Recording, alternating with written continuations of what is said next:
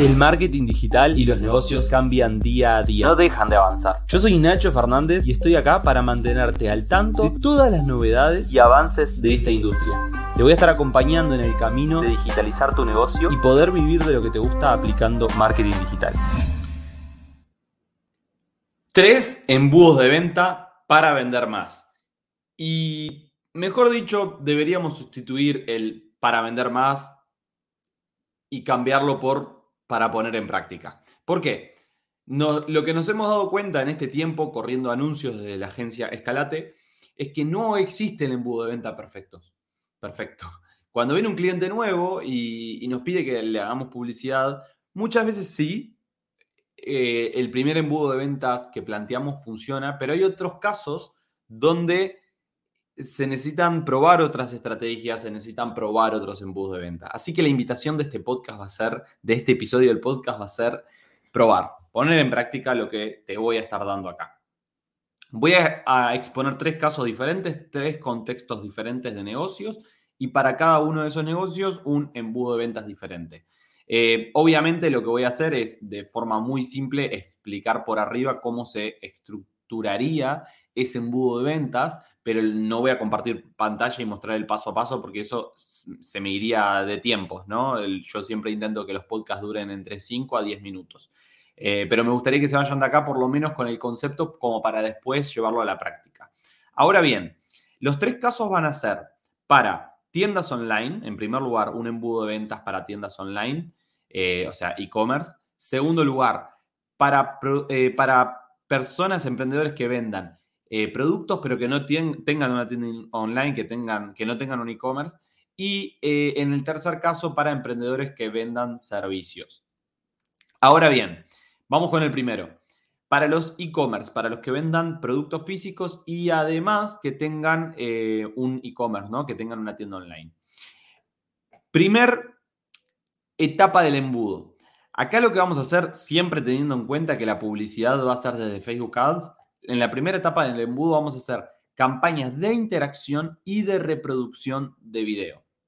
Nacho, ¿qué presupuesto publicitario ponemos ahí? Bueno, voy a hablar de presupuesto publicitario para todo el embudo. Yo les recomiendo que mínimo, como para empezar a ver algún tipo de resultado, empiecen con entre 200 a 300 dólares mensuales. Eso para todo el embudo. Ahora bien, ¿cómo lo distribuimos eh, a lo largo del embudo? Yo les diría que 50% eh, en la primera etapa, un 25% en la segunda etapa y el otro 25% en la tercera etapa del embudo. O sea que el 50% de la inversión, si están comenzando, les recomiendo que sea en la primera etapa.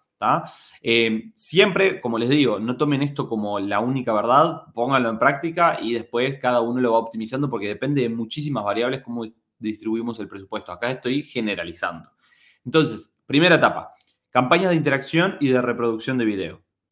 Segunda etapa del embudo. Lo que vamos a hacer es tomar como audiencia a estas personas que ya interactuaron con nosotros y lo que vamos a hacer es mostrarles una campaña de tráfico a la web, donde acá ya se va a ver, bueno, vamos a presentar nuestra propuesta de valor. En la anterior campaña lo que hacíamos era aportarle valor alrededor de ese tema que le interesa. Por ejemplo, si nosotros vendemos eh, ropa fitness, indumentaria fitness, le vamos a aportar tips de nutrición, tips de entrenamiento y esos contenidos los vamos a promocionar en la etapa 1 con interacción y reproducción de video.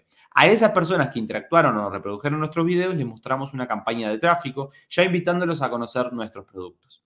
Y en la tercera etapa del embudo tomamos como audiencia a las personas que ya visitaron nuestra página web y lo que hacemos es mostrarle el producto que visitó, que estuvo viendo, pero que no compró, que lo agregó al carrito y no compró. Es decir, le mostraríamos una campaña de conversión.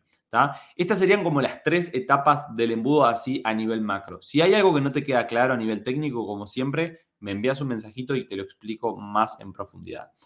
Segundo caso, segundo contexto, segundo negocio. Para los que tienen un e-commerce y venden productos, perdón, al revés, para los que no tienen un e-commerce, eh, pero sí venden productos. Es decir, igual que el caso anterior, ¿no? Venden productos, pero la diferencia en este caso es que no tienen un e-commerce. Recomendación antes de avanzar, háganse un e-commerce. O sea, hoy en día hacer un e-commerce eh, te cuesta con Wix 150 dólares anuales. O sea, te haces un e-commerce y te vas a, ahorrar un montón de tiempo de procesos. Pero de igual manera, si vos vendes productos y no tenés un e-commerce, recomendación. Primera etapa del embudo, lo mismo. Interacción, reproducción de videos, generar movimiento. Segunda etapa del, del, embudo, campaña de mensajes. Ahí lo que vas a tener que hacer es, bueno, invertir tu tiempo para responder los mensajes. Pero bueno, si no tenés un e-commerce, ¿qué vamos a hacer? o sea, ahí lo ideal sería que tengas un e-commerce. Y ahora el tercer caso.